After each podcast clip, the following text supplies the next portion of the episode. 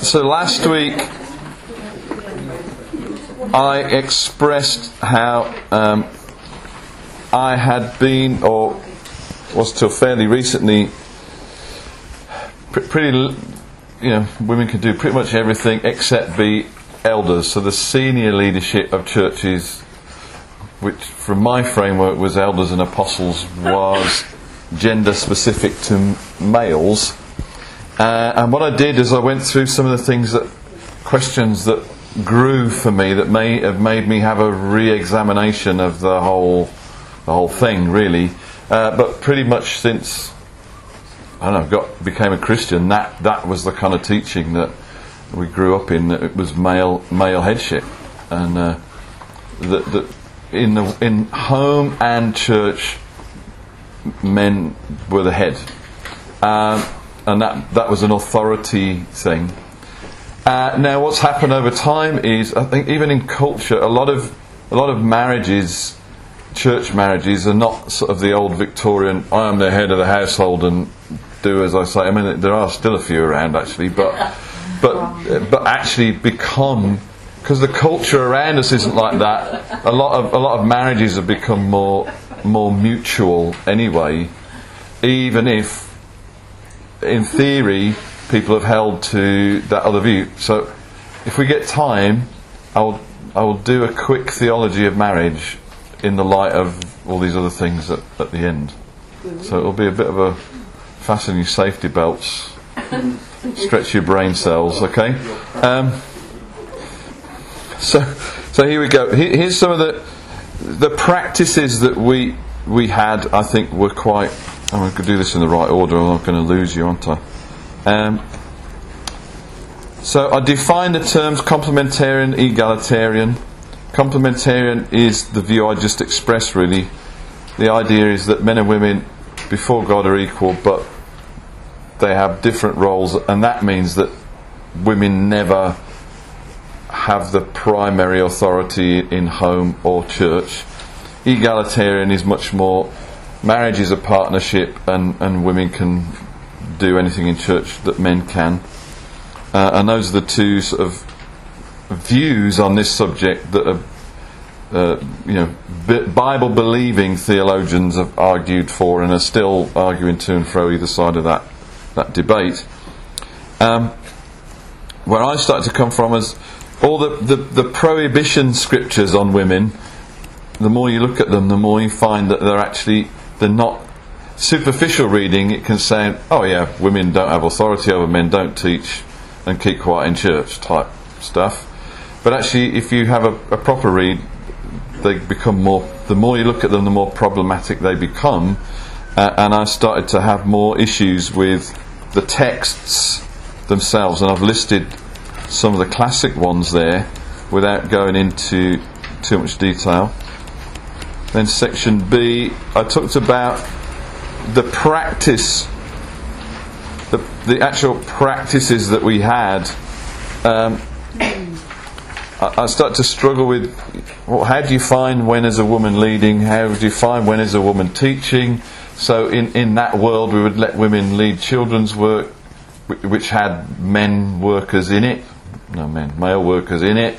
Uh, teach them, come up with a teaching agenda. We would let women lead small groups. We let them lead worship in you know large mixed settings, but you know you couldn't be the senior figure or in, in the eldership, which is the senior uh, realm of, of decision making.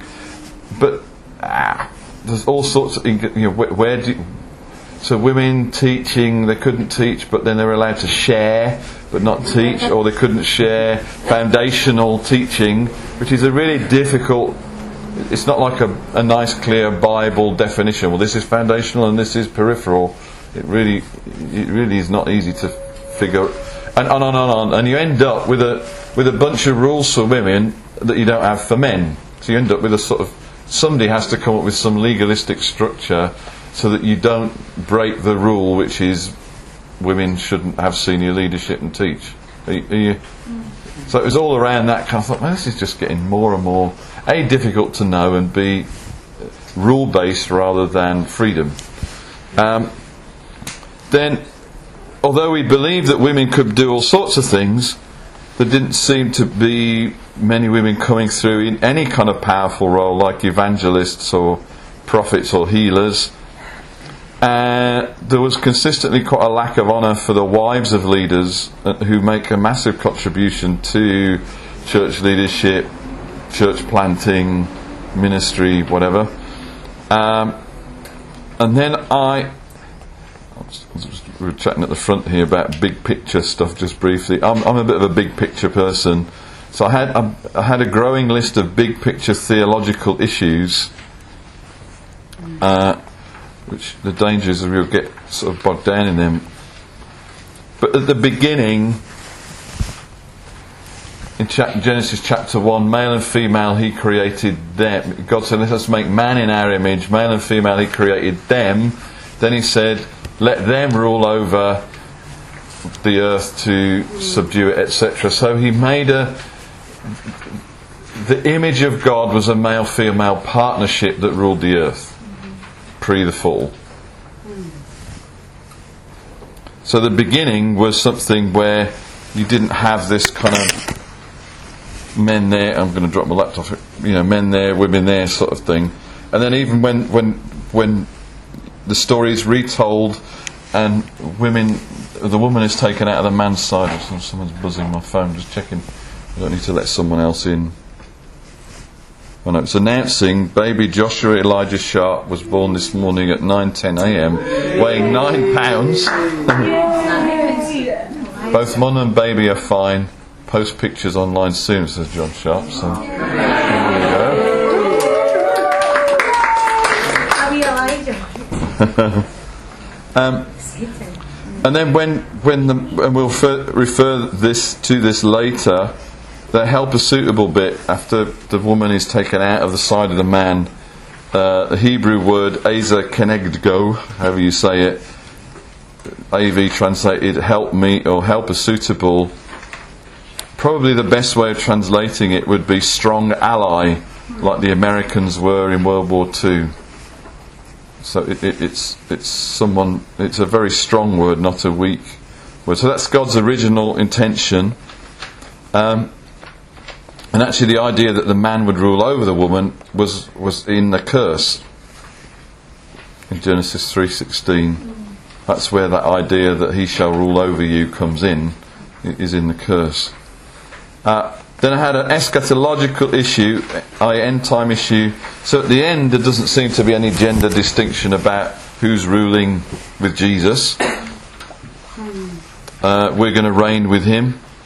Uh, we've been made a kingdom of priests to our God and we'll reign on the earth. So there's going to be a new heavens and a new earth. It doesn't seem to be a gender um, qualification for the end time thing. So the beginning, it seems to be a partnership, and at the end, it doesn't seem to matter which gender is involved. Uh, and then gifts of the Spirit, and this is where a question came up. So Acts 2 uh, 17 to 18, where the prophet Joel is quoted at, at the outpouring of the Spirit on the day of Pentecost. And it says, it's in the, in, the, in the notes there, the last days it shall be, God declares, I'll pour my spirit on all flesh, and your sons and daughters shall prophesy, your young men will shall see visions, your old men dream dreams, even our male servants and female servants. So you've got, I'm not sure, this is your question, so if I don't answer it properly, come back at me, but it, it's specifically saying the spirits for, for both sides.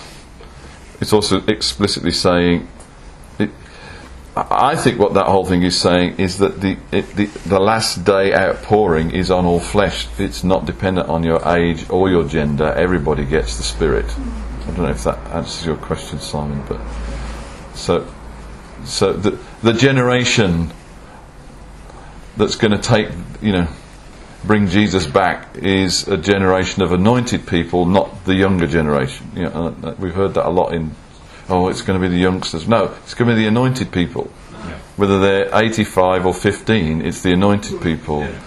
And, the, and, and the Holy Spirit is for men, women, old and young, middle aged, whatever. Skinny, thin, losing weight at Weight Watchers or not, if you're anointed, you can be powerful.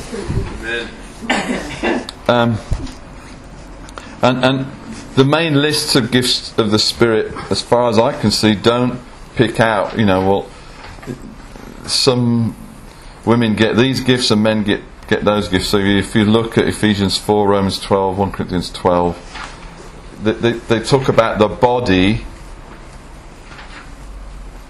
in a non gender specific way. So it seems that the Spirit is given, and the gifts of the Spirit doesn't seem to have a gender tag or gender categorization going on. Um, the Trinity thing, um, we said a little bit about that.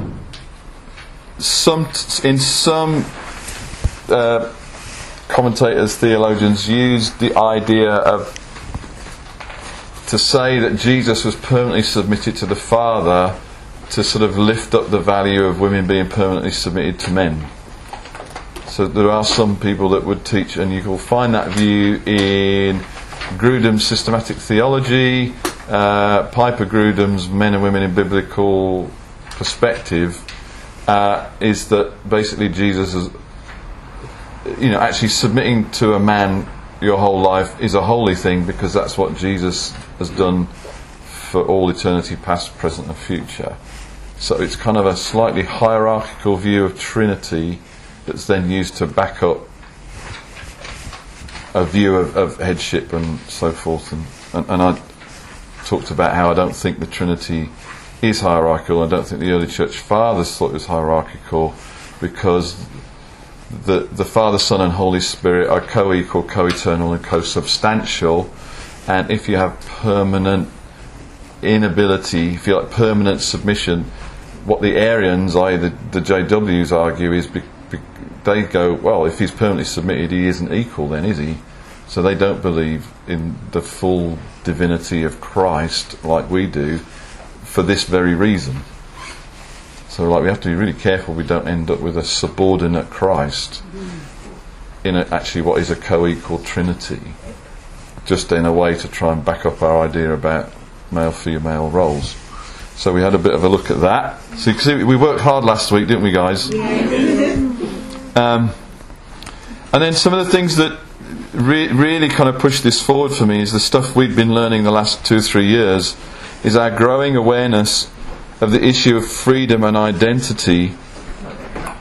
What what does it mean for how free are women? How free are men? And if you forever exclude from the major choice, if you forever exclude one gender from the opportunity to influence the major choices, the setting of the atmosphere, the policy, da da da, if you exclude any group forever from that role, in lots of other settings, that would be seen as some sort of exclusion, oppression, domination. You know, and we talked a bit about South Africa, how uh, you, you, you had whatever it is about seven million whites and forty odd million coloureds and blacks, but only the whites had the vote, which means only people by colour got any power and that's kind of what we can end up saying to the women is you don't really have any power. We just you just have to function in this world ultimately that you you have no right to influence because government is in the hands of men. So I started to think, yeah, I'm not sure. He said came to set the captives free. You know, so, so you have to think about that. Is is what we is what we were doing actually inhibiting the liberty that Jesus bought for half the body of Christ. So, and and then being powerful people, you know, this lack of, of women coming through in powerful ministries. Again, Jesus sent us to discipled nations, and again, that's not it's only it's not just blokes that do that. The way that you know that we're going to be salt and light, we're going to influence nations, we're going to which literally means we're to disciple people groups, and that may mean that we disciple individuals, but, but the, the Great Commission is to actually disciple whole nations, whole ethnos, people groups, in the ways of Christ. Uh, so that's, that's needs powerful people to do that. Um, Then we got in. I told you, worked hard. Wow. Then we got into more detail on some of the difficult scriptures, and probably the well, no, not probably. The crucial one is one Timothy two twelve, and, and we're gonna we're gonna just sort of go through this bit a little bit slower because a few questions came up about this about this section, un- understandably. So I don't know if somebody could read out for us one Timothy two eleven to the end of the. Well, actually, read. I can't read verses. Read from the the bit about men lifting up hands without disputing to the end of the the chapter, if you would, please. One Timothy two.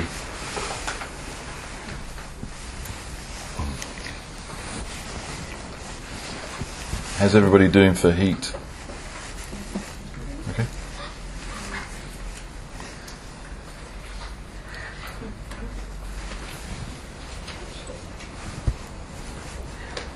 Okay, anybody brave enough or found it? From verse, verse 8, I want men everywhere. That's it. Go from there, that's great. The end of the chapter. Yeah, please. I want men everywhere to lift up holy hands in prayer without anger or disputing. I also want women to dress modestly with decency and propriety, not with braided hair or gold or pearls or expensive clothes, but with good deeds appropriate for women who profess to worship God. A woman should learn in quietness and full submission. I do not permit a woman to teach or to have authority over a man. She must be silent. For Adam was formed first, then Eve. And Adam was not the one deceived, it was the woman who was deceived and became the sinner. But women will be saved through childbearing if they continue in faith, love, holiness, with propriety.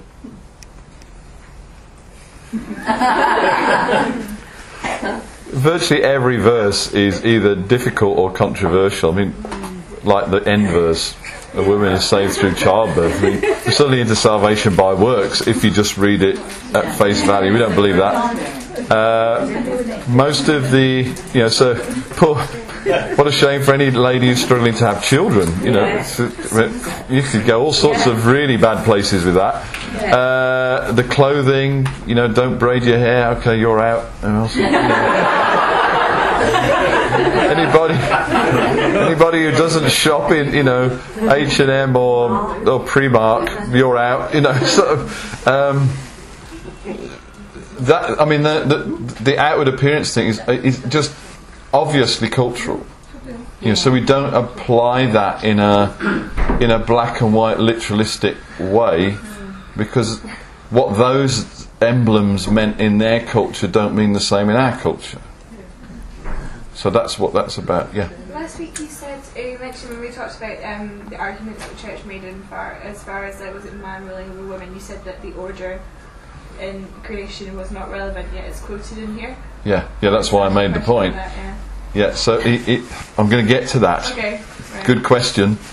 Um, so, so it is well it is well recognised that this this whole section is is fraught with difficulty, and our our verse that we spent time on w- was you know f- particularly from the point of view of what we're talking about, uh, uh, where Paul says. I wouldn't have a woman to teach or exercise authority over a man. It sounds pretty final, but rather be silent, isn't it? The, um, and it is here where lots of people have hung their theological hat on if they want to hold to a complementarian view of this whole deal. All right, so that's why we spent so much time on it. But I realised by zooming in on it, there's I actually didn't do the rest of the verse, which is what triggered uh, some of the some of the questions that I got afterwards. So fair, fair cop. Um, I didn't do a thorough, as, as thorough a job as I thought. So the word for authority, which is where we zoomed in on, authentein, is only he, is only used once here um, in the whole of the New Testament, and later I think I forget now. It's over a hundred uses of the word exousia, which is the more normal word for authority, but Paul chooses to use a unique word here that is not used anywhere else in the New Testament for authority. So immediately that should give you the heads up that there is a reason for this. He's trying to point out a unique situation. so then there's a lot of hot debate about about that. I found I had a bit of a read up on it today, and actually, the a couple of times in the Old Testament, the Greek translation of the Old Testament, this word is used. But that's it in translating from the, the Hebrew. So the, we went into the the sources in the Greek use of the Greek words at the time, which tend to point to authentein is an, is an, has a negative connotation when used in relationship.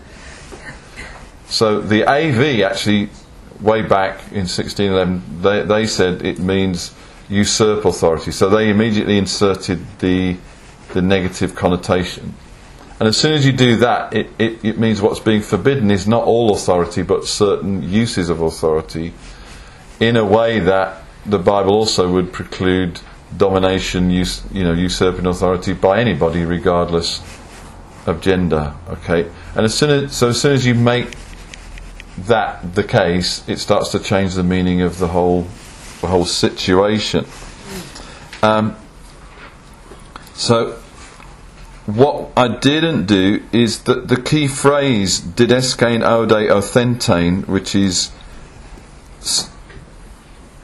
it also has teach in it. So somebody was saying, well, it's saying not teach or have authority.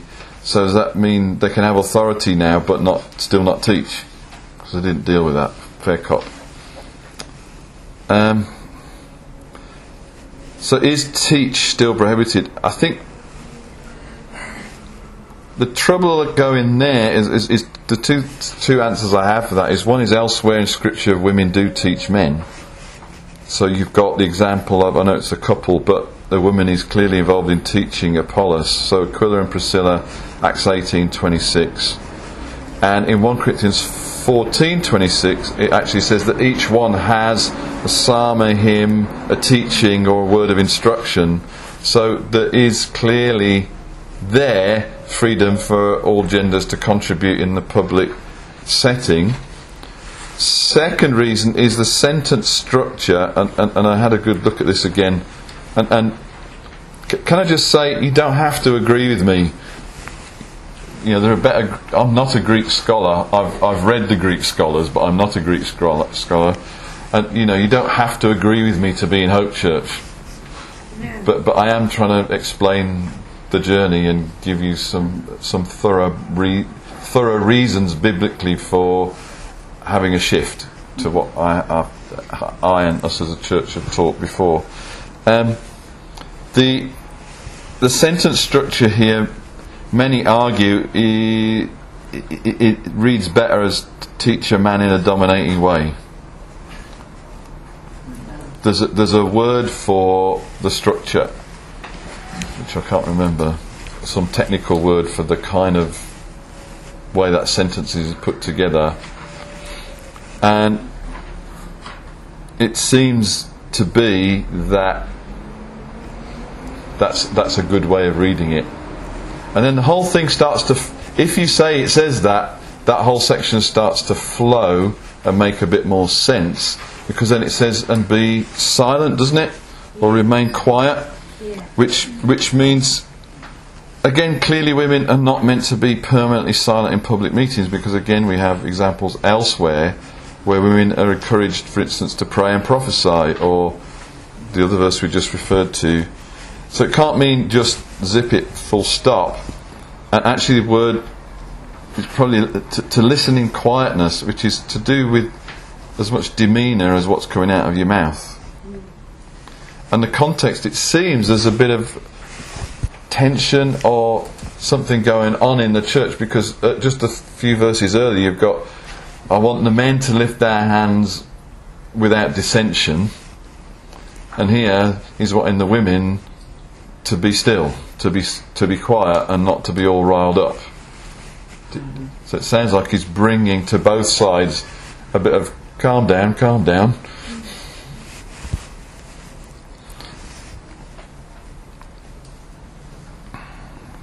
How are we doing? This is this is not in the original notes. You might want to scribble those bits in. And then he goes on to say, For a man, the man was made first and then the woman. and then it was not Adam deceived, but the woman was deceived, which, which actually isn't true. well, it is true, but it is. It, it so let, us kind of go take this one one bit at a time. So, of course, the man was made first, but ever since then, men have always come from women. Yeah. That's a bit of a genius insight there, but all men have a mother. Um, so God made man, man, man first, and took woman out of man. But ever since then, man's come out of a out of a woman. And and uh, when Eve gives birth to Cain, she cries out because she says, "I have given birth to a man." I mean, she's done what God did. Yeah. Um, and if we're right about the context here, where the culture was one of Diana, which was a female dominated culture where this goddess came to earth, married a human male, and was the dominant person in that relationship, th- this is simply a reminder that, that actually men came first. They just balanced this equation here, if that makes sense. So if you're correcting something that's swinging this other way, you've got women teaching in a way that's dominating and dominating men. He's saying, calm down, be quiet. Remember, actually, God did make guys first. And remember, Eve was the vulnerable one who took the first step and, and, and ate the fruit. I mean, actually, God blamed both of them because it's clear that Adam was there. And if you read Romans 5, he sort of seems to take the rap for all of it. So it's almost like if you read all the scripture, there's equal blame being apportioned to the, the men and the women. So that that's kind of how how I, I would look at it now. Is it's what it says is I wouldn't have a woman to teach in such a way as usurp or dominate men but rather to be at peace and quiet. Remembering that actually it hasn't always been that women were first and then men came, but actually man was formed first, so he's important in God's order. And it was Eve. Remember, ladies, it was Eve. You know, it's that kind of corrective to a female dominated culture where they're getting bigger than their boots. There's tension, there's rivalry, there's domination. I still don't really know what giving birth, being saved through childbearing means. Although there's a symmetry to it. What it could mean is that although he's saying, on the one hand, she was the one that reached up and took the fruit, she's also the one that gave whose seed brought the Saviour through whom we're all saved. Yeah.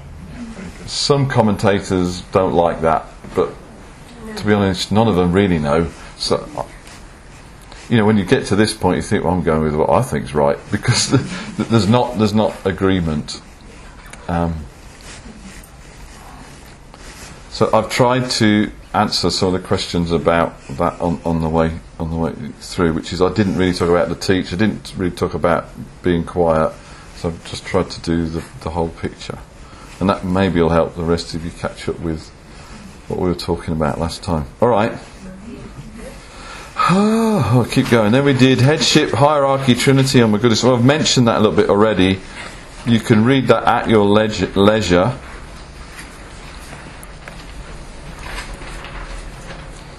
Then I looked at the husband of one wife verses in 1 Timothy 3.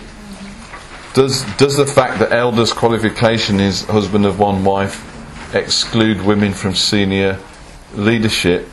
And we kind of we unpacked the the syntax of the whole passage. Man, we worked hard last week, guys. You're amazing. You came back. I'm not promising it'll be easier this week, but it's not quite as detailed. Um,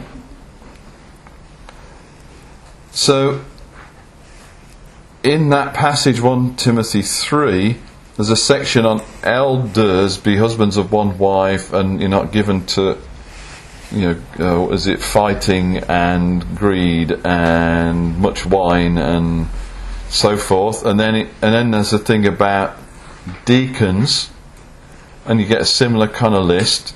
And then it goes in verse 11. We had some fun here. Depends on what translation you read. It says either deacons' wives or deaconesses in like manner, grave, not false accusers, vigilant, faithful in all things. But the actual text, so what I think it says, their wives or deaconesses. In the Greek, there's no there. That word there isn't there. Wives in Greek and women is the same word, and you decide if it's about a wife or a woman from the context. And there is no Greek word for deaconess, so that's that's a translator's liberty putting in what he thinks makes best sense of the structure of the flow of the stuff. What it basically says, without interpretation, is women in like manner have this characteristic. So it's absolutely possible that this is a qualification for the women in the church who are in leadership, and it doesn't include wife of one husband because, according to Gordon Fee, the husband of one wife is there because of frequent and almost normative infidelity among men. So, of course, you're going to say husband of one wife, whereas the women didn't seem to apply, they were more faithful, etc. So it's quite possible that that is set up to be qualifications for men and women in lead, leadership ministering roles in, in the church. Again, you don't have to agree with me, but I think you can read, if you want to read up on stuff like that, Gordon Fee's commentary on 1 Timothy is good. Hen- eh, William Hendricks, who is a total a total uh, complementarian, but a great streak, streak scholar, Greek scholar, says that the syntax is clear, but then because he passionately doesn't believe women can lead, he then kind of does something weird with it. So we're now logical challenges and the identity of all believers. So the complementarian position, as articulated well by uh, um, uh, John Piper and Grudem, uh, jointly authored certain books. Uh, and these are great guys, these are phenomenal uh, theologians, great heart for God people. Uh, their, their sort of summary phrase for their position is men and women are equal in being, but different in function or role. And that, that's the kind of clever phrase that, that certainly I bought into to try and deal with the with the issue in Scripture, which is where women are equal heirs of the same grace, or to use, quote one Peter, or you know we're all priests on the same level, or that we're all one in Christ. As in Christ, as neither male or female, uh, slave or free, Jew nor Greek. So that level of equality of being, you know, we're all new creatures of the same, you know, that, if you remember I taught that, that, you know, God breathes from heaven, that, that ex nihilo creation, the new creation, is of the same substance, the same value in, ev- in everyone now, regardless of gender. So, Old Covenant, the covenant was made with men through circumcision. Women were excluded because they didn't have those bits. They didn't have dangly bits. Um, just in case, in case you wondered. Um, the so, in in the new covenant, in the new covenant, we the circumcision is replaced by baptism, and all are baptized. So we're all in the new covenant, and we all have we're all co-heirs, etc., etc. So we there's, there's no way you can argue unequal in being. All right. So they've got equal in being, different in function. Now, in the old old school days, so if you look at this complementarian lot of way of thinking, uh, it kind of moved over time. But in the old school, you know, man is head. The old school way of interpreting that passage we just did in 1 Timothy 2 was that women weren't in leadership because Eve was tempted first. Yes. i.e., she was a bit more vulnerable to getting it wrong. That's why God. That's why God excludes women from leadership in the church because, yeah, to use Teresa's words, they're a bit dodgy. Yeah. The thing is, a lot of other script. That, that's the the only other place you could even think is is where where in one Peter men are told to live with their wives in an understanding way because she is a weaker vessel. But that doesn't mean she's a bit tapped in the head. it's simply.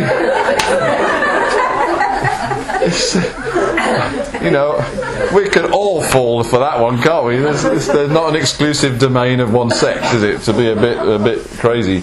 So, what it means, it's about strength, and that, that's demonstrated. You know, that's why you have wom- women's events and men's events in the Olympics. Otherwise, would, the women wouldn't win stuff. Th- There's a physical strength difference, capacity difference. That's what it's about.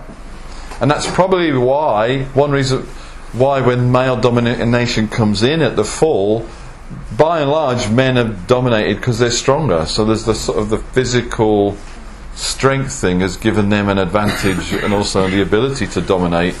And you end up with you know a long, long history of patriarchal culture.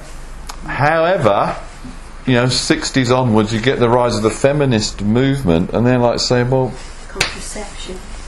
and yes, thanks. contraception, in case you didn't know. Not that that's terribly, terribly relevant to the argument. However, it did, it did empower, it did empower women. Yeah, it did empower women. So, and and the biblical argument is being made. Look, women, w- women are not inferior. Okay, they're not inferior they're maybe not as physically strong, but they don't have spiritual inferiority. Because the old school teaching was you don't give the women leadership because there's this vulnerability, and therefore the man in his house is there to give protection to this more vulnerable person. He's the priest in the household, etc., etc. That's the way I, I was taught that way, way, way back. Um, but that starts to cut across. Well, we're all a kingdom of priests. So how can I be more a priest than my wife? That doesn't. It's a priesthood of all believers. Now it kind of strokes the male ego, you know. Well, I'm I'm priesting you, I'm protecting you, but there's something in there that that that got challenged, and so to deal with that, they said, well, women are equal in being, they're just different in role. That's the way they kind of termed it. So it doesn't sound like we're saying women are a bit vulnerable, really. Is this, making sense? So that's why that phrase came. The trouble is when you think about the phrase, which I hadn't, because it sounded cool. So, oh, that explains it all. We're totally equal before God. That sounds great. I believe that. It's just I get to do all the fun stuff and they don't, and I'm a bloke, so I'm, sounds good to me. And sometimes you don't actually think further than that. But uh, uh, the, the, the phrase is difficult. Because if someone is permanently excluded, forever excluded from having a certain role, it starts to say there's something different about them. So I am permanently excluded from the role of giving birth to children. That's because there's something different about me. There's other, you know, you know, women don't have dangly bits. I don't have the other bits. It's just, I mean, it's sort of basic human physiology. So, in, in, so I don't function the same because I'm not made the same. So my being is different. Therefore, my function is different. Right? And we all accept that. We all kind of get that. That's fine. But what this phrase is saying is, well, we're all, our being is all the same, but we're not allowed to function all the same. But is that talking purely physical level well, the, the argument they're making is on a spiritual level, so you can't have spiritual leadership, although your being is the same. It's just a role thing. God decided women's role was different. End of, really. Um, what, what about the verse in Peter about it says it's relating about physical differences, but what about sort of emotional differences, the way male and female respond to situations? That yeah, possibly but- well. I think there are emotional differences, and praise God for that as well. But I don't know if there's a scripture that says that that therefore means women shouldn't do certain things. So, so let, let's just let's just keep going and keep, thinking. So it's a nice way of putting it, but it's a bit inconsistent to say that it's right at the bottom. No, it's not. My pages are different. To say that you're equal in nature and being, but unequal in role because of the nature of your being, just isn't logical sense. just, just of run that by you slowly again. to say that you're equal in nature and being, but unequal in role because of the nature of your being, is basically what it's saying. So to exclude women from final decision making all the time is saying men reason better, hear God better, make better decisions, which is clearly saying that they have a permanent advantage in the way their human nature and redeemed position functions, which is what the Arians believed about Christ being equal. If he was going to be equal to God, he couldn't be permanently submitted to him.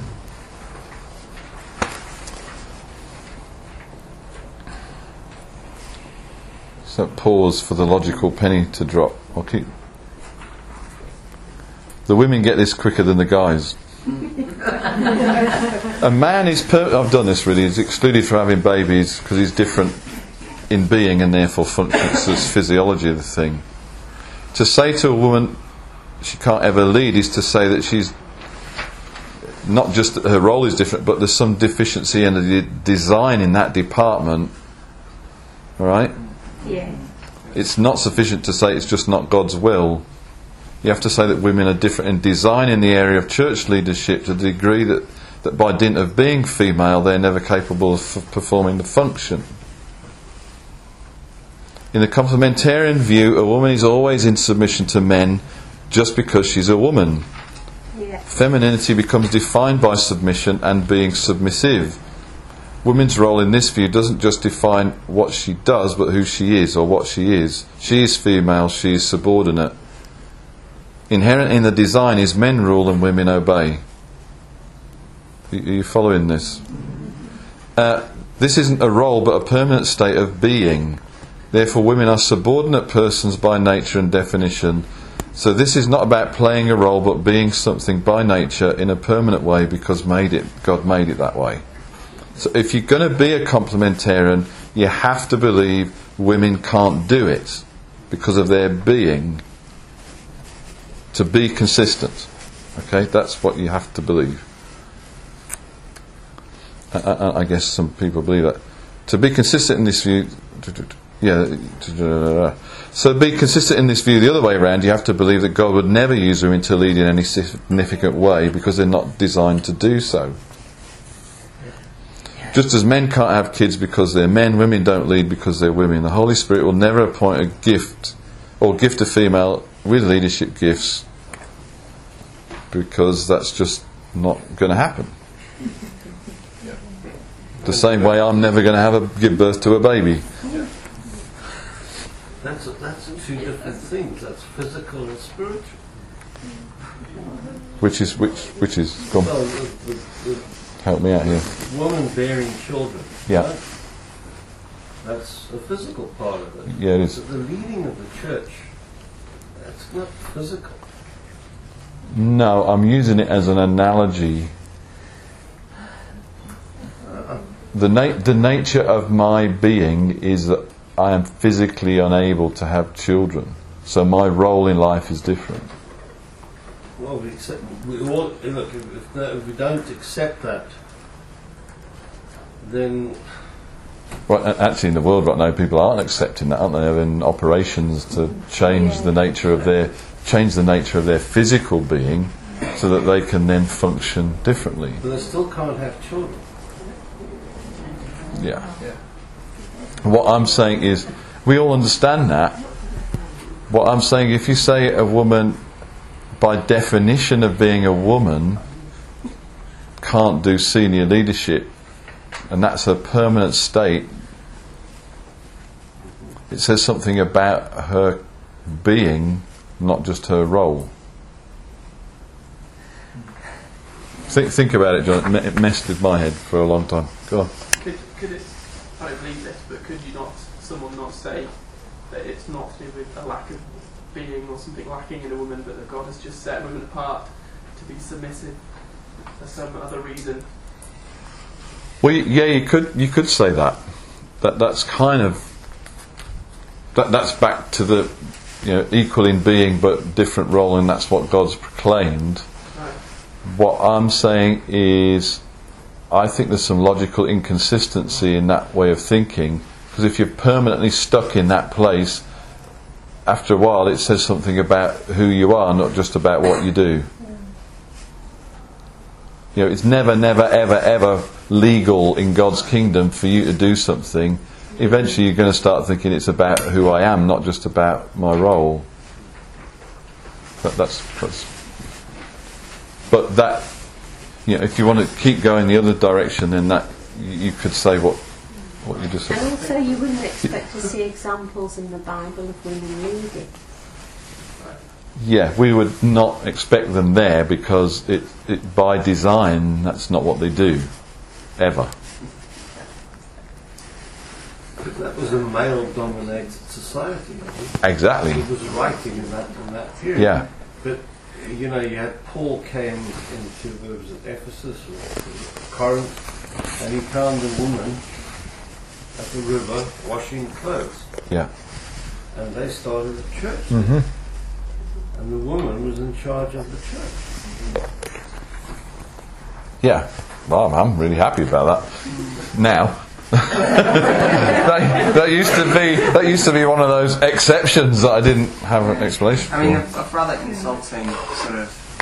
I, I've never liked using this phrase, but it's one that you find complementarians using sometimes, and it's very insulting. That they, they often use the argument, "Well, God, God talked through a donkey," um, and Yeah. it's Well, the, assume God can do that. Exactly, exactly. Which is very insulting and demeaning and undermining sort of example to use. But it's that things that don't necessarily have a primary purpose, just as a counterbalance from what you're saying, that, that Yeah. got, there's m- a fixed primary purpose. Uh, fixed primary purpose of the donkey is not to talk. Um, Uh-huh. God then used that to do so. So Yeah. it's just as a. Yeah, but that only happened once. Yeah. You know, i- if that happened once with a woman, then, but it's still not a very pleasant analogy. Can, can we just keep going? Because this this does mess with. If you've not thought this way before, I understand why it's kind of going. Hey, what? Just just let's let's go through, get through it, and then and then soak our brains in cold water and let them cool down or something. Um, there we go. We've done femininity is defined by submission. So what it what we used to teach really is that women are subordinate persons by nature and definition. So this is not about playing a role, but being something by nature in a permanent way because God made it that way. So that's where we got to. Yeah, you have to be consistent in this view. God would never use a woman.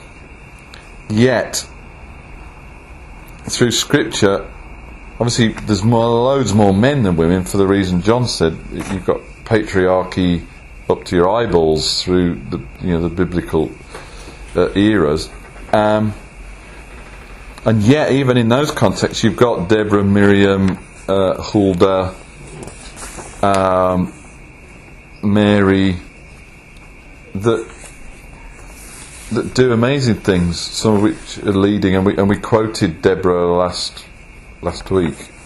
And I reread the Deborah story again, and there's nothing there that says, um, "Well, there wasn't a bloke, so God had to use a woman," which is the complementarian argument. It's not there. Um, and she knew she was called as a prophet to do that job. She judged. She judged Israel. Um, um,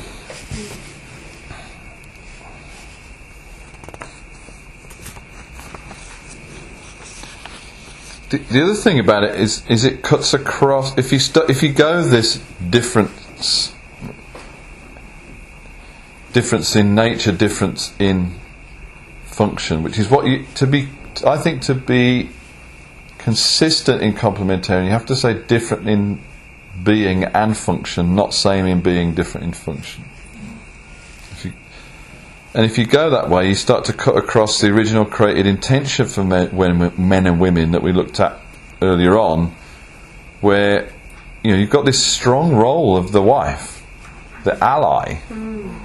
This is not some feeble person. See, as soon as you get into, well, the woman is less capable, then the, the man's always got this card in his pocket. It's like, well, you might be deceived, or you're you're a bit emotionally unstable, or da da da da da. You know, you're, you're easily led. Uh, That's not an ally. That's someone you can just tell them they're wrong because they're a bit emotionally unstable. Do, do, do you see what I mean? It gives it gives a lot of power into the hands of the men which doesn't sound like helper suitable in the real sense of what it what it means.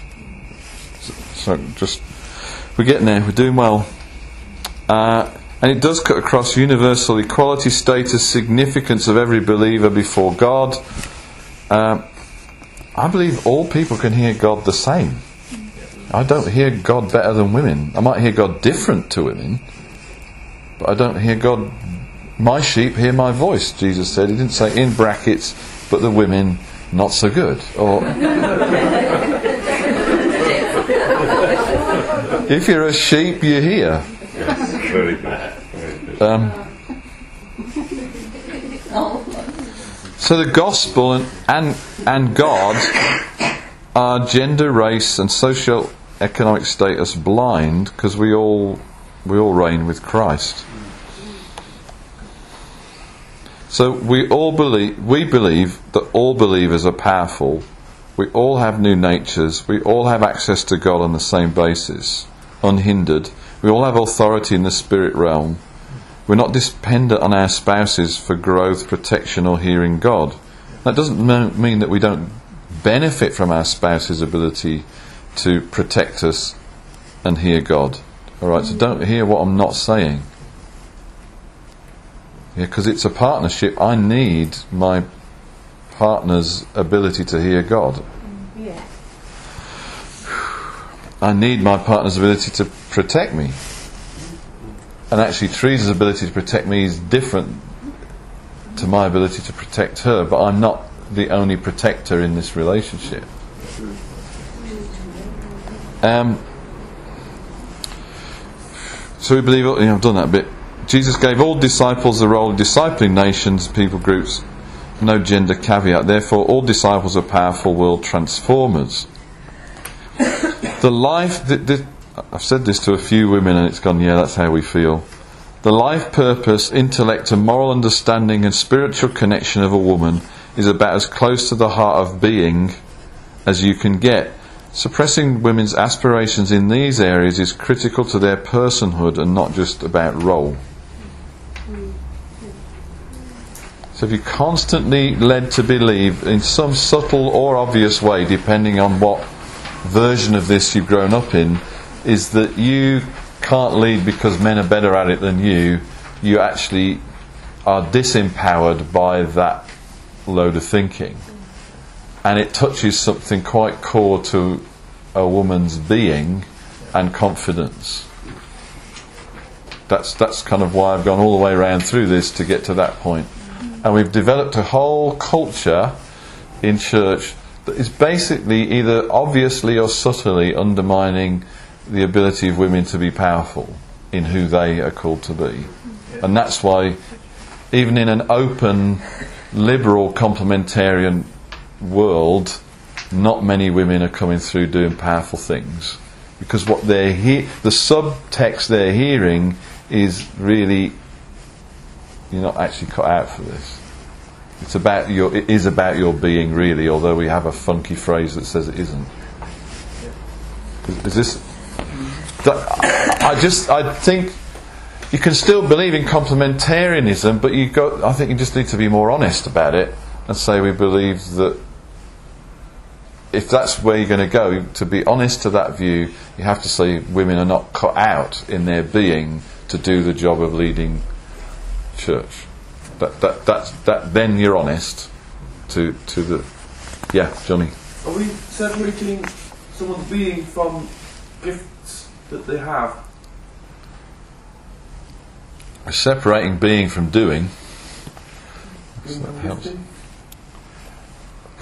Well, Well, they kind of they kind of get connected up because we're kind of saying that women can't have the gift of leadership in a senior way So did we, are we if if we go complementarian route. Hmm. So leadership is does that come from from your being and then who you are, or does it come from the giftings that you have, or are they actually exactly the same thing? that's a really amazing question. Uh, People have debated like you know, are you born a leader or are you gifted to be one? Uh, and I think it's probably a bit of both. I think what I'm beginning to say here is that women can be born to be leaders and then get the gift of leadership just like men men could be. If that if that helps. Uh. You're in danger of developing a doctrine of spiritual inferiority of women in our attempts to defend the same but different thinking. And if, if that's correct, then if what, we, what we're beginning to say is correct, then we should see the emergence of, of women leadership in the New Testament. Pause thought. The culture of the New Testament is highly hierarchical, patriarchal. And one question several people have asked me is why didn't Jesus have a woman apostle then? If he, if he really was for this. Yeah. Because the Jews him. Well, they killed him anyway. but no, John, sorry, I'm, t- I'm teasing you, but I think there's, there's some validity in that. So the furor about Mary and Martha, right? You know, Martha's in the kitchen making the food, and Martha is sitting at Jesus' feet. Mar- that's what. Mary's at the feet, Martha's in the kitchen. Oh, I'm glad some people know their Bibles. From the kitchen, Martha is saying, Why don't you get in here? The issue is not, You're not helping me do food, which is how we've heard, you know. She chose a better thing. She relaxed at the feet of Jesus. That's all. That's not what's going on there. The household was divided. The men sat in one place and the women were in the kitchen. Only men sat at the rabbi's feet to learn. Mary chose the better thing, which was to be with the men and sit at the feet of the rabbi. Martha's issue is Mary, you're in the wrong place. Not you're not doing the work. So, you- well, the whole thing Yeah. Yeah. from the top. So Mary and Martha, Martha's in the kitchen. So the cultural backdrop is only men were discipled by the rabbi. The men all sat together in, in the lounge or whatever the room was, and the women were in the kitchen. So, like in the synagogue, they, men and women were separated. So only only men got to sit at the feet of the rabbi. But Mary chose to sit there which was violating all the cultural codes about who could sit and be taught and where they suppo- where women were supposed to sit. Jesus said she chose the better thing. So he took a big hammer to cultural norm right there. It, it would, you could still have a nice preach about you know sitting at the feet of Jesus, but the point of the story isn't really about resting at the feet of Jesus. It's about women being honoured in Jesus' presence and being able to be taught on the same basis as the men were.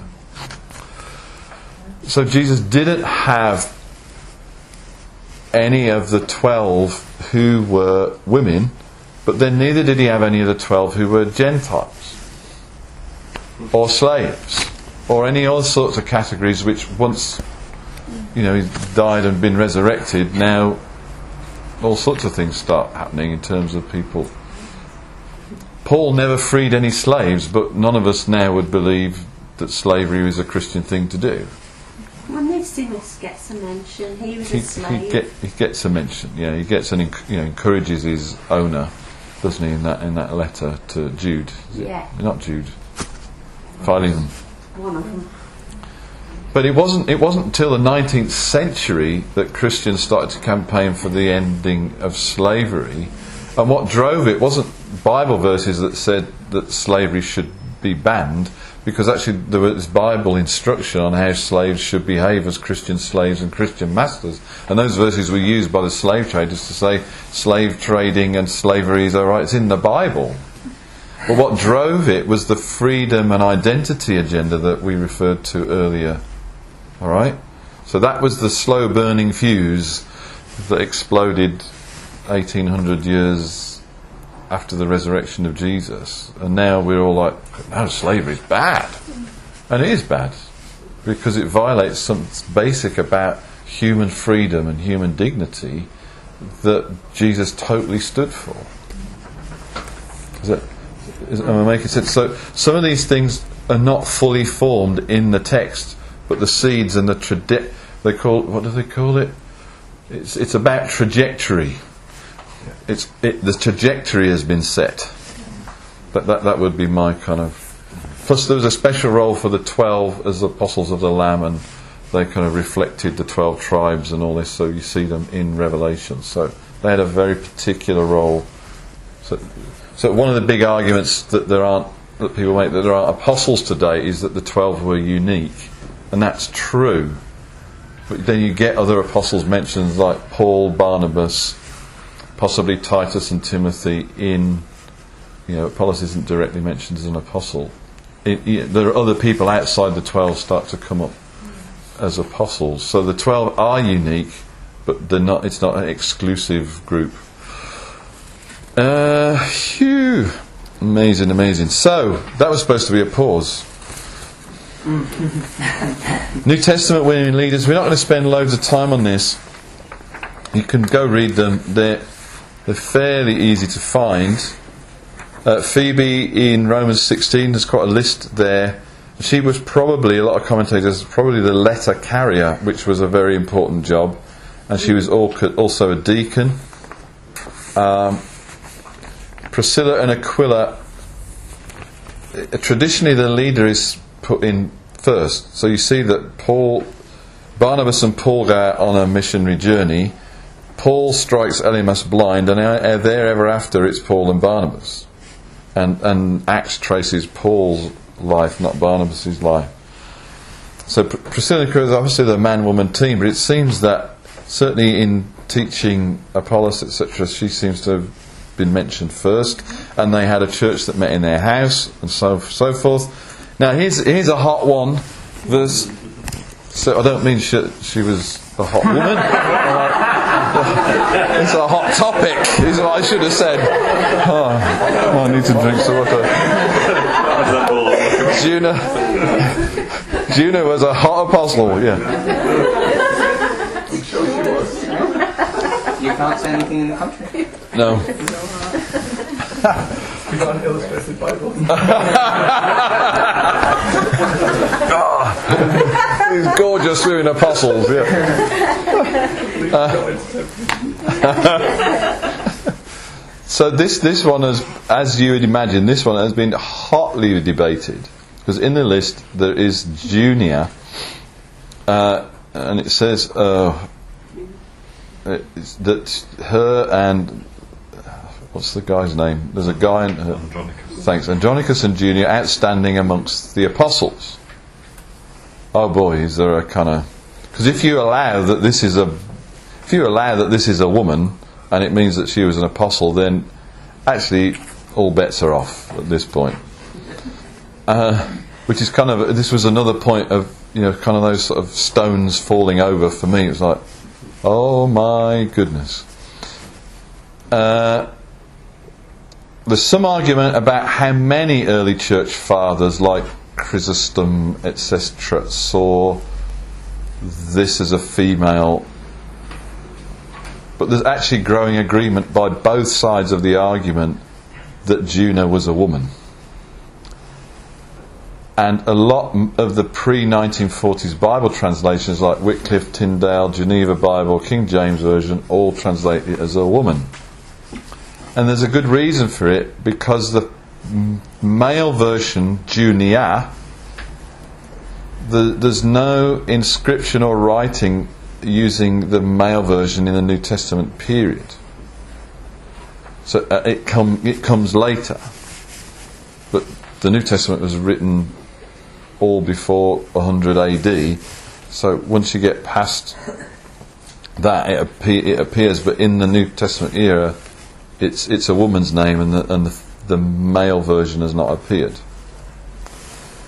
Then the other thing that people do is say, "Oh, outstanding among the apostles" just means doesn't mean they were apostles. It just means maybe they hang out with the apostles. But I, I don't. The the bit I read on this, it's a bit like saying Andy Murray is outstanding amongst Scottish tennis players. You know, nobody would go, well, is he a tennis player or is he a ball boy? You know, they're not. That, that's the way this is put together. So if you believe in present. And now, some of the complementarians don't believe in present day apostles, so it doesn't bug them too much. But if you believe in present day apostles and you can have a woman, then game's over. Um, you've got Philippians is a really interesting book because it seems to be written with, as a massive appeal for unity in the church, and by the time he gets to chapter four, so it, it's in Philippians. There's this huge appeal to, to to imitate Christ in his humility and how he becomes a servant and all this. We should have the same attitude as that. Should be of one heart and mind and on and on and on. He goes he's going on about all this. And then finally he names he names the people that are the problem, which is Euodia and Syntyche, two leading women who who he said struggled with him in the gospel. So these were significant enough for a whole letter to be written to the whole church because these two leading women, we don't know what we don't know what their leadership role, but it must have been important because this is written to the whole church to try and fix. It seems to fix this tension that's arising between uh, these two uh, courageous women. Uh, you've got Nympha and the church in her house, which means she probably led it because the name is the household leader, and then though the houses they met in were often quite big. So you remember the upper room in Pentecost, there's 120. That's somebody's dining room in a, in a grand house, and they could get lots of people in because they they lay down to eat. So it takes up a lot of room lying down to eat. And so well-off people had big rooms, and households would have had servants, children, maybe extended family. So when it says, and the whole household turned to Christ, that could have been 20, 30 people. And then when the, the church met, it could have been you know 80, 100. So it's quite possible. It makes you know, it's quite possible that Nympha led that church in in her household, in her house. Um, we've done some of the Old Testament ones. I need to pause again.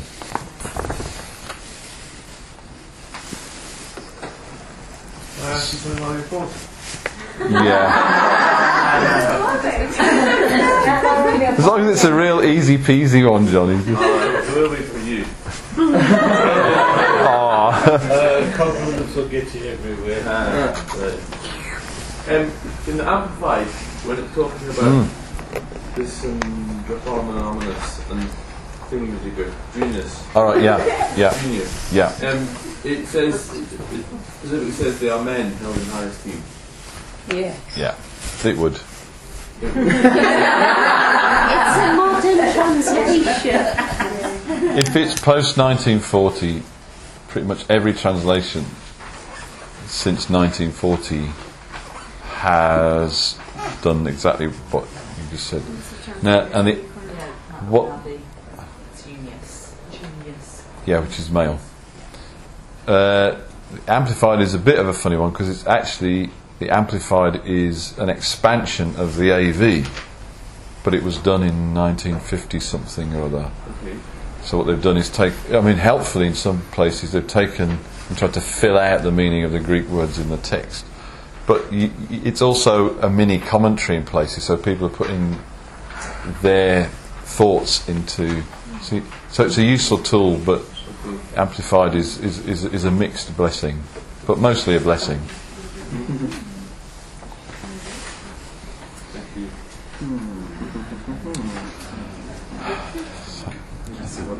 had a few a few breaths.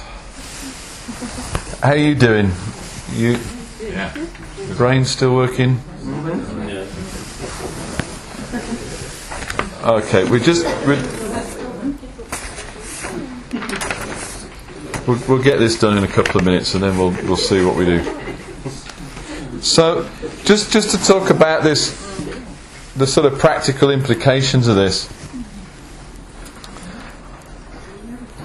So we're not into Greek words and sentence construction anymore. We're into hopefully things that we can more easily connect to.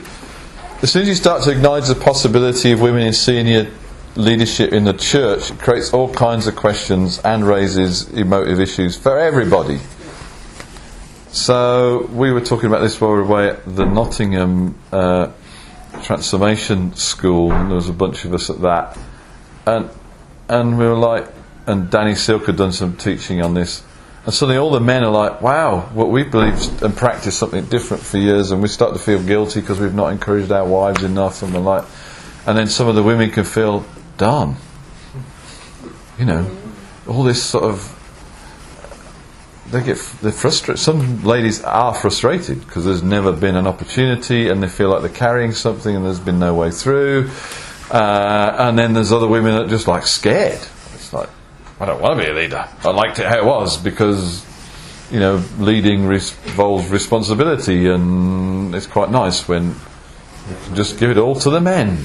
Uh, And so there's a whole mixture of emotional reactions. People feeling bad, people feeling frustrated, people feeling scared because the name of the game is being changed.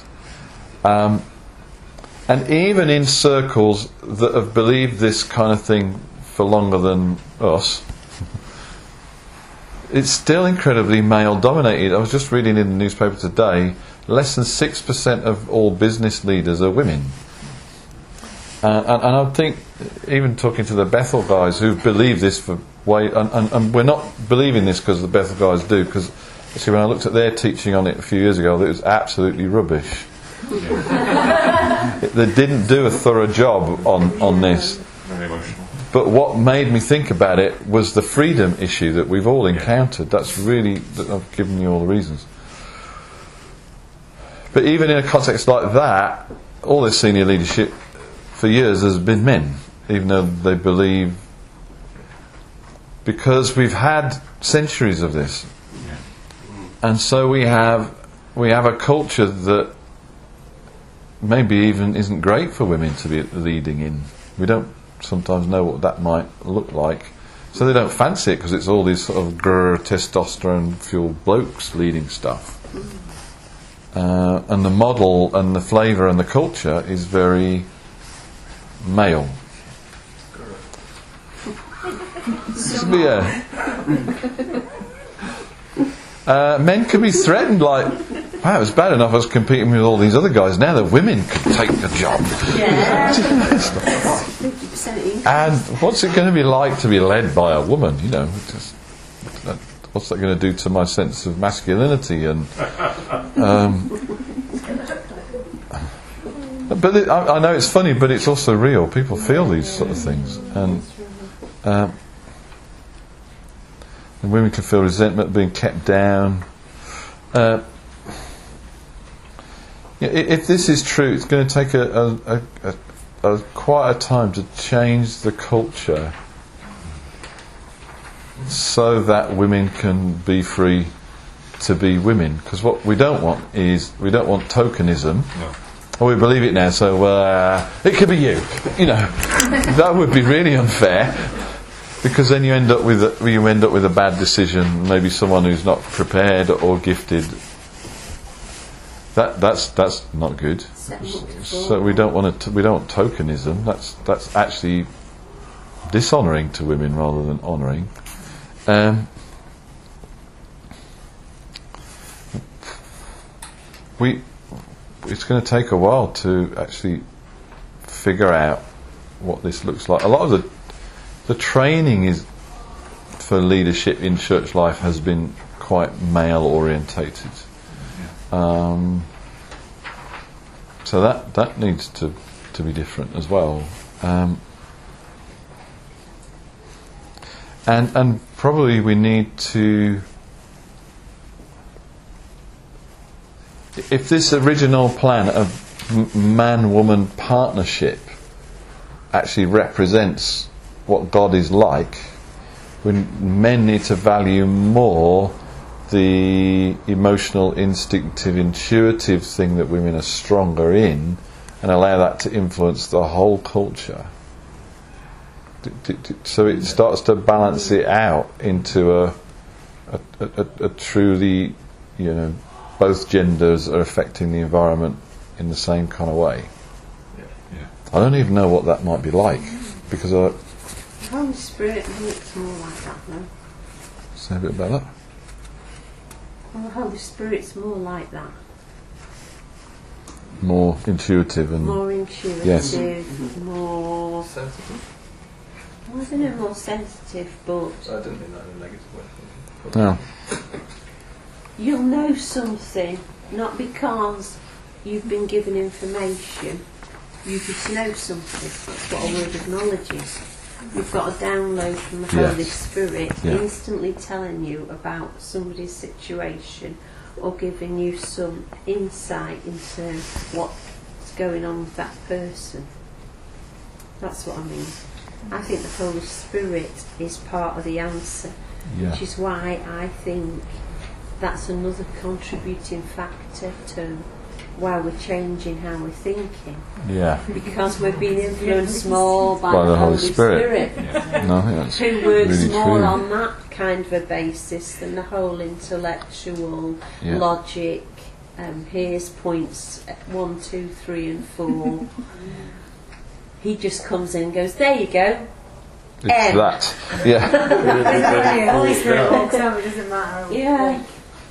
Well, it doesn't matter who's So I wonder if who's that's releasing the another. ball. Yeah. You know, just Yeah. doesn't even enter into the equation No. because you're Yeah. overwhelmed. So I think that's a contributing factor to this as well. Yeah, I think so. It's because we're suddenly we're all learning new things. Yes. I think it's interesting that the, the church has historically been rubbish with the Holy Spirit and rubbish for women.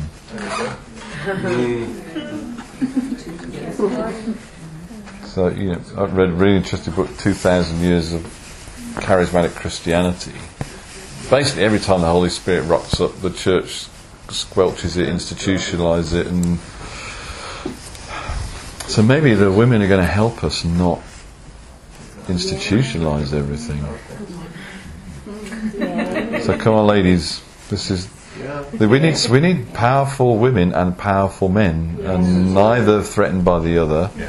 Uh, and we function according to gifting, not gender. Yeah. Uh, and that's going to take a while because I think how get things get expressed is different by men and women, but it doesn't make it wrong. It's just it's, in the right sense, it's complementary. So Yeah. both sides of this argument all know that there's and agree that men and women are different, and, and but they're meant to be different so that they do this is what we're saying, not that they so that they do that. Um,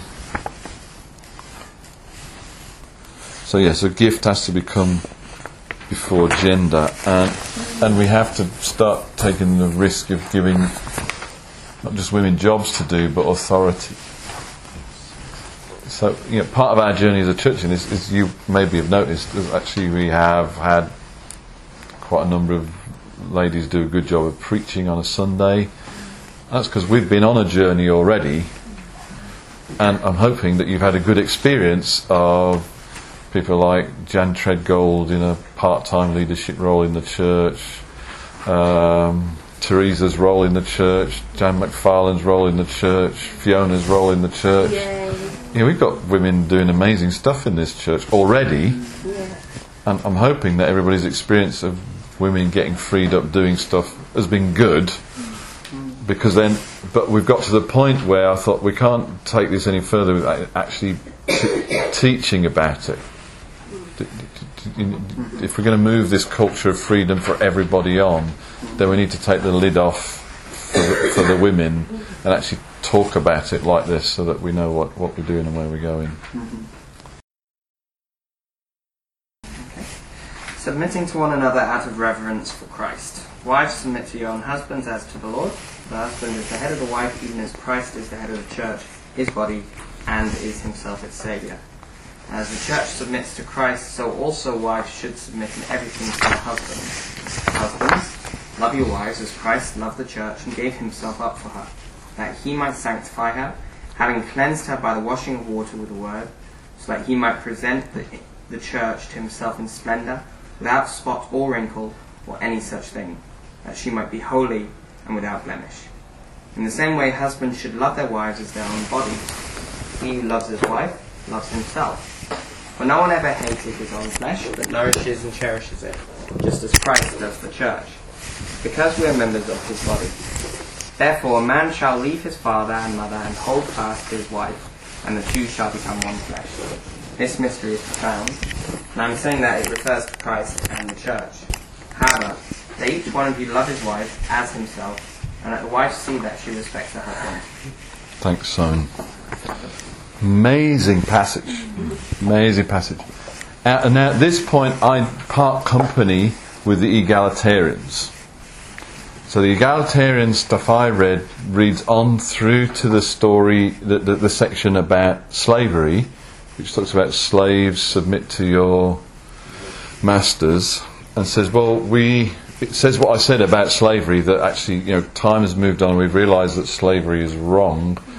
That's in the Bible to help slaves be Christians in a culture in which slavery was all right. So it's not a justification for slavery. It's saying, look, people in Ephesus, you've got slavery. This is how Christians who are slaves and masters should behave. And then they read backwards to this chat bit and go, it was a patriarchal culture, male dominated marriages, that's just how it is. So, Christians, if you're in that kind of marriage, this is how you should behave. So it applied to, they then say it's a cultural argument, so that this does not apply because things have moved on in our culture and marriage. The, my problem with that is that slaves and masters is not about Christ and the church, where men and women in marriage is. Christ and the church is not cultural, it's theological and eschatological. So it's, it's about the bride of Christ and the end times. And so it's saying something, it's, it's got more, more luggage on this than just, oh, that's how it was in the day. So I think we have, to, we can't just kind of say, oh well, it's just saying, if you happen to be in a patriarchal culture where marriages are dominated by men, then read this bit of Ephesians. Hmm. Otherwise, it doesn't matter. I, I don't think you can. St- you it, there's too much in the text uh, about actually. It actually says actually this isn't really about marriage at all. This is about Christ and the church. So there should be a big flag to say this is really important that we that we get our heads around around this. And it, it is clearly talking about. It says man is the the head of the woman, and she submit is to submit to him. And the other thing I struggle with is this idea that headship is source, because when Jesus is head over all things for the church and he's the head over all, I'm really glad that he's not just the source. I'm quite glad that he's got authority over demons and. Are with me? So you can't you can't have it. You can't have your cake and eat me, as my mum used to say. so the, and, and this picture that's painted here is no way a fit to the patriarchy culture of the day, because here the man is given huge responsibility to live a devoted, sacrificial life of love, not to have a dominant role. And he's actually supposed to love his wife as his own body, and that that's really about Christ and his church. Okay, let me take a breath. The reason we read from verse 21 is the subheading isn't in the text, and neither is the word submit in verse 22, where it says, Wives, submit to your husband. Submit isn't in the Greek, it's borrowed from verse 21. Ah, sneaky NIV dudes. Yeah. Four years. Submitting another out of reverence to Christ, wives to your husbands. That's it. So, wives is an example. Of, wives. So, it is saying wives submit to your husbands as an example of what it means to submit to one another out of reverence for Christ. So, it's kind of it's continuing the same thought rather than break new thought. It's as an as an example of submitting to one another. Women in marriage take the lead in this amazing thing, which puts us puts a little bit of a different slant straight away, doesn't it? But that, that is honestly that's how it, it, it's structured. Uh, so the ver- verse 22 does not have some in it. It's borrowed, and, and, and it's fine. It's, it's, the translators have done it right. It's just lots of Bibles have got a subheading jammed between, so you never just read it like the sense is meant to be. So it says the sense is the example of mutual submission is that women are leading examples of this in the way they they submit to their men in marriage. Um,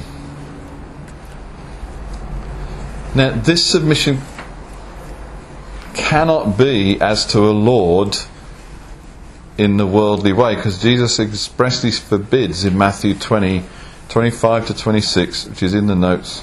Jesus called to them and he said, You know that the rulers of the Gentiles lord it over them, and their great ones exercise authority over them. It shall not be so among you, but whoever would be great among you must be your servant. Um, so, this whole dominating idea of head over is not what Jesus has ever had in mind. So, that's not what this is talking about at all. It's not domination, it's not head over, it, it, it, it's a different kind of exercise, it's a servant authority. So the man is to follow Christ, uh, the Christ like example by leading in sacrificial love. So submit to one another out of reverence for Christ. Wives do it by being great at submissing. Submissing. It's another word I invented. Men do it by being great at being sacrificial lovers. Are you, are you, are you, following? Um, so marriage reflects and expresses the union and relationship Jesus has with his church. This is really important that we get this. So we're going to talk about the husband-wife relationship. It's, it, it's one of the highest callings possible because together men and women are the image of God. The us of the Trinity is reflected in the man and the woman together. And now, in the new creation and the new covenant era, marriage reflects Christ and his church, who will reign together forever.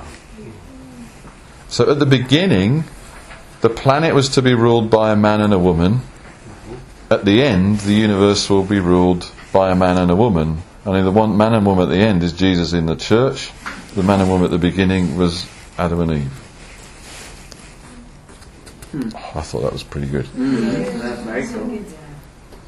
And marriage reflects the one flesh union Jesus has with his church. So when Paul has that encounter on the road to Damascus, Jesus says, Paul, Saul, Saul, why do you persecute me? And he's like, what do you mean persecute? I'm killing Christians. He said, yeah, no, that's me you're touching. Every time you poke them, you poke me. Because Jesus has one flesh union with his church. And he makes the same argument. He says, how can you unite Christ with a prostitute in 1 Corinthians 6, I think it is? Because you are bone of his bone and flesh of his flesh.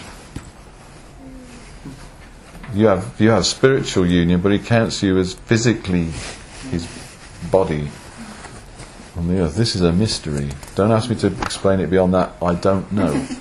but that's what the Bible teaches. That is that is a one flesh union, Christ and his church. I've tried to. These one day these notes will make sense. We'll just keep going. What what we often bring to this idea of submission to headship is the idea of final authority. Who has the final word, the last say? And the idea that Christ is boss slash Lord of the church, who we then obey. I was kind of raised on that. You know, Jesus is Lord, do what he tells you to do. And then we bring that kind of idea to this. That's not an accurate picture of our relationship with Christ or his goal in relation to marriage. Stay with me, stay with me. Christ's headship in relation to his church. Let's look at it from Jesus' point of view before we try and figure out what it means in marriage, okay? So Jesus is head of the church. Hallelujah. We're really glad about that. Uh, I'm very happy that he's head over the church body, his body. But he's not head in a way that dominates it, but a way that elevates it.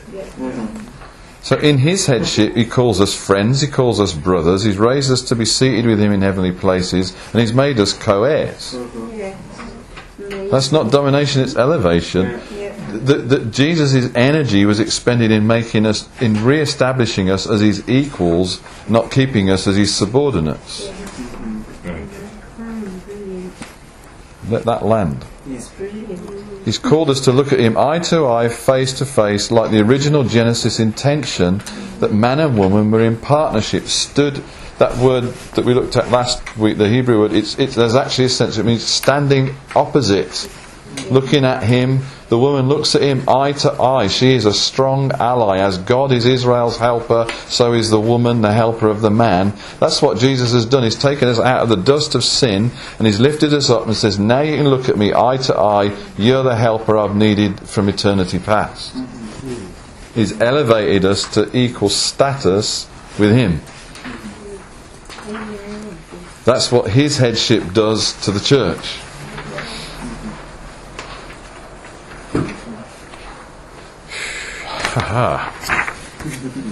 He lifts us up, he nourishes us, he empowers us. His goal is intimacy and union. He's made us one flesh with him.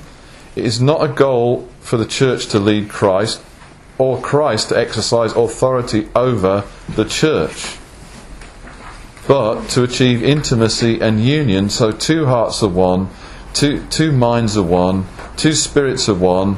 This then renders the f- concept of final authority redundant. Because it's not better.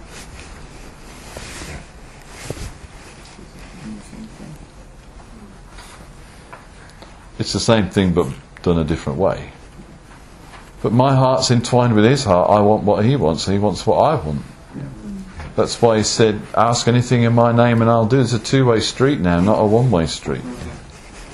So it's, he's lifted us up to be seated with him as brothers, as friends. I mean, it's remarkable. I no longer call you servants, I call you friends. Mm-hmm. He's given us the ability to influence him, and he wants us to be influenced by him. Mm-hmm. He's given us authority to bind and loose. He's give, you, you follow, this is this is G, the function the functionality of Jesus' headship to his bride is to lift us up, cleanse us, empower us, set us free, and, and, and make us significant.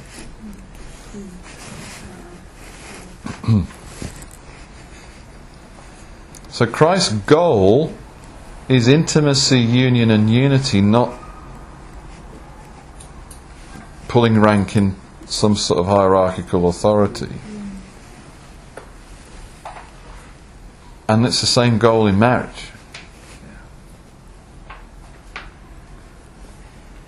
So we have we have to kind of fight for intimacy. We have to fight to keep our connection with our spouse. Not fight for who rules. Hmm.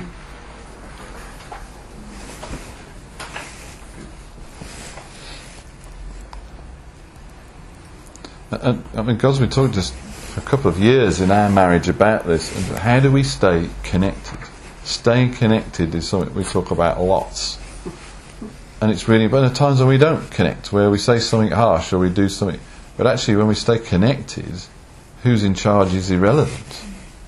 because we're together and we know one another and we sense and feel and we know our likes and our dislikes and we don't want to sort of play the I'm in charge card or or you know that's the guy thing and the the, the woman can do that. well I'm going to manipulate you card and that.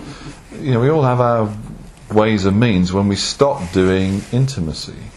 Hmm. Then we move into manipulation overbearing somebody has to be in charge but you can be in charge and have no in- intimacy. And you pretty quick find out in the bedroom whether you have connection or authority trust me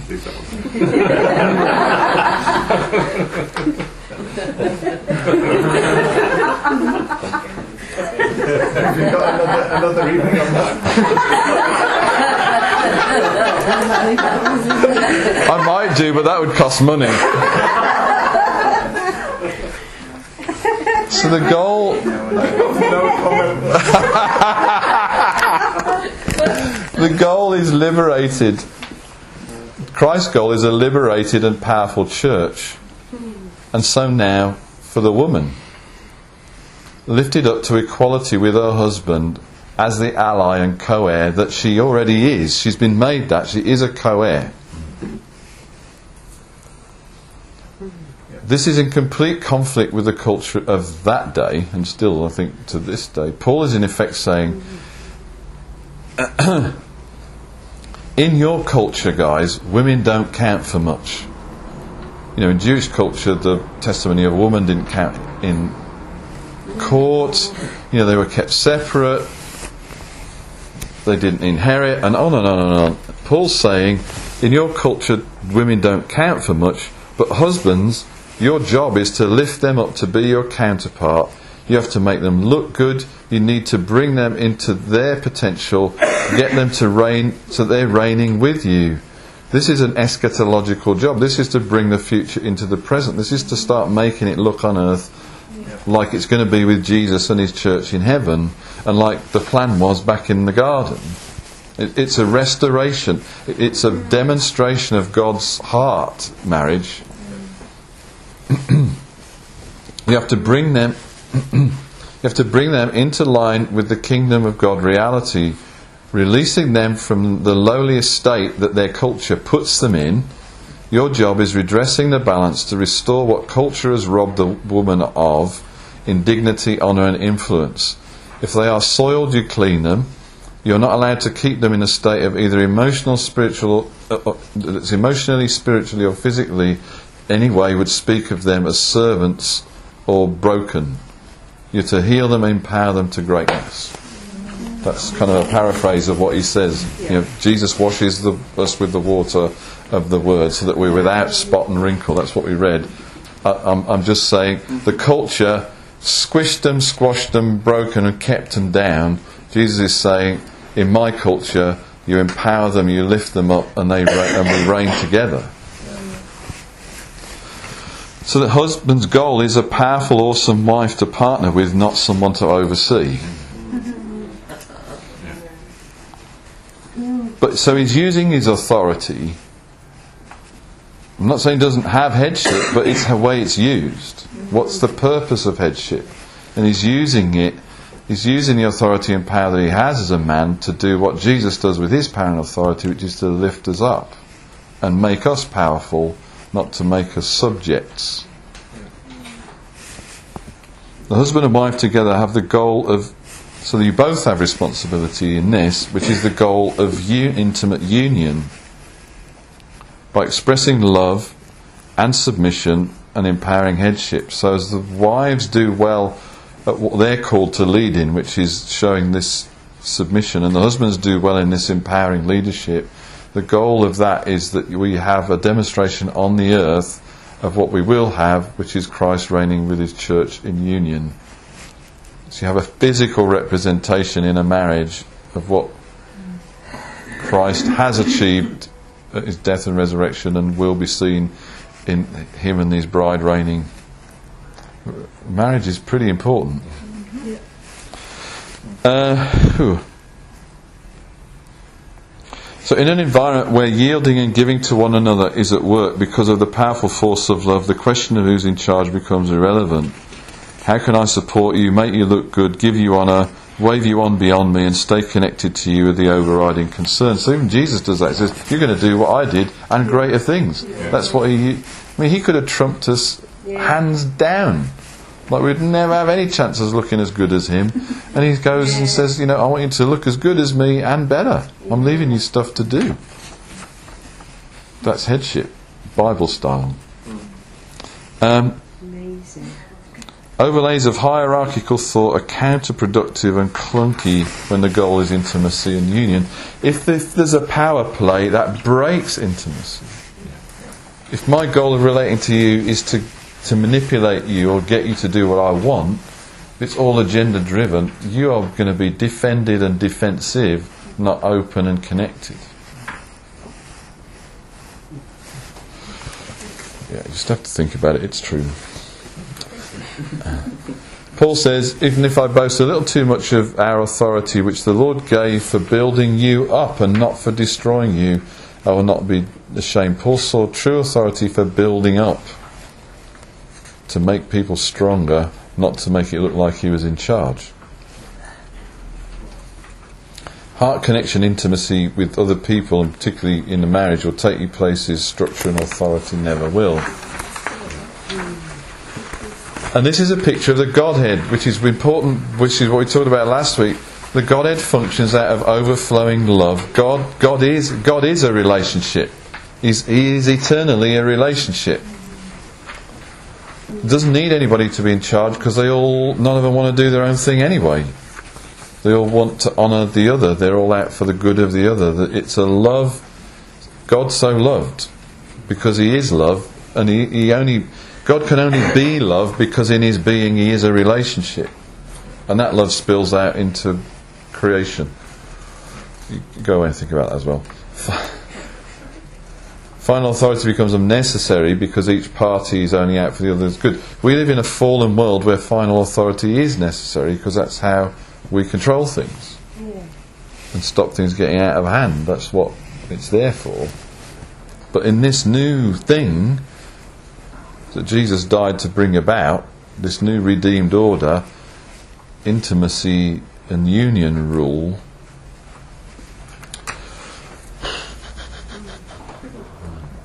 Marriage is a face to face union of powerful people, where the wife takes initiative in submissive love and the man takes initi- initiative in sacrificial love. The goal is oneness and intimate union. Christ's goal with his church, and the, and uh, we've said all that. Sorry, these notes are a bit repetitive, but I'm just trying to say the same thing different ways till I till I understood it. but this explains interesting verses like 1 Peter 3 7, it says to live with your wife in an understanding way as, as an equal or co heir, lest your prayers be hindered. So if I treat my wife as having less of inheritance in Christ than I do, I'm going to get my prayers aren't going to be answered. So it's actually an injunction on the husband to not get into a spiritual superior inferior game. As soon as we think that, then guys you're going to not get so many prayers answered with your, those of you that are married. But it's good to practice anyway when you're not, you know, honouring women as co-heirs, as, as equal heirs of this same, same wonderful gospel. Uh, said that. So that.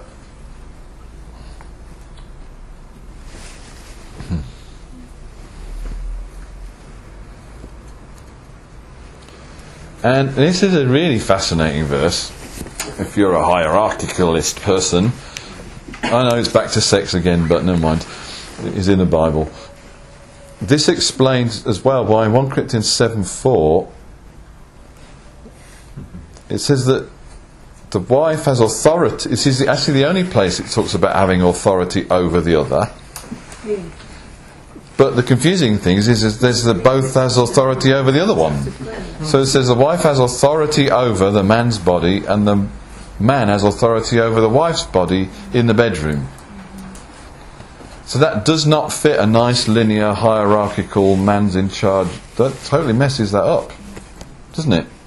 So it explicitly empowers the man and the woman equally and sticks them in bed together and says, go work that out. Paraphrase. So, because both are in charge, neither is in charge. Or because both are in charge, both are in charge. However you look at it, it, it there's no way that it's one above the other. Hmm.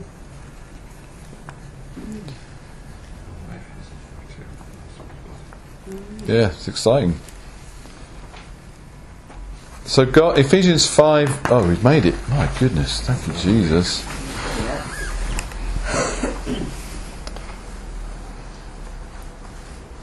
Ephesians 5 shows us that God's plan is intimacy by elevation and love, not submission and authority. I can maximize my obedience to an authority figure without ever having a close relationship with them. True. That is not the gospel. That's the gospel I was taught. You know, Jesus is Lord, He's the boss, He's the king, He has all authority. Do what He says, and you'll be amazing. That's not how it works. Now, He is Lord and boss and all those things, but what He's called me to is intimacy as a fellow heir. He wants me to function out of love and desire, not out of Jesus, tell me how high to, you know, tell me to jump and tell me how high. Which is how a lot of people think about it. It's so amazing. All he is is the great commander in the sky. But I have no intimate knowledge of him. And you don't need it to function in a hierarchical, authoritarian worldview where Jesus is boss. And if you think like that, then that's what your marriage will look like, and that's what your church will look like. But it's not about that. It's about family, it's about intimacy, it's about doing it because of love, not because we're supposed to. Mm-hmm. And out of a sense of union and, and connection. Oh. So, really, that kind of picture is not about marriage or the church or Christ or the Godhead. None of it's meant to function in a hierarchical, authoritarian, head over kind of a way. That's it.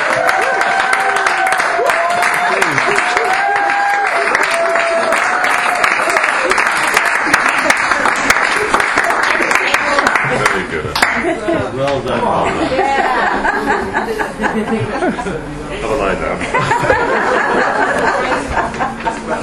Ah, I think I'm going to go home and have a glass of wine after that. It's actually interesting because I've been thinking about this for two years, and I've done it in two nights. So uh, you've done incredibly well to uh, to stay with that. The implications are huge, but really, it, it, it's more it's more freedom, which means it's more responsibility for men and women actually to have a culture that's free for everybody. But it's got to be better. Because the level of freedom we give the most inhibited group is really a measure of the freedom we all have. Yeah. So if we have an inhibited group, that means we're, none of us are in true freedom. So if we lock our women up, we're all a bit locked up. Freedom, ladies, freedom.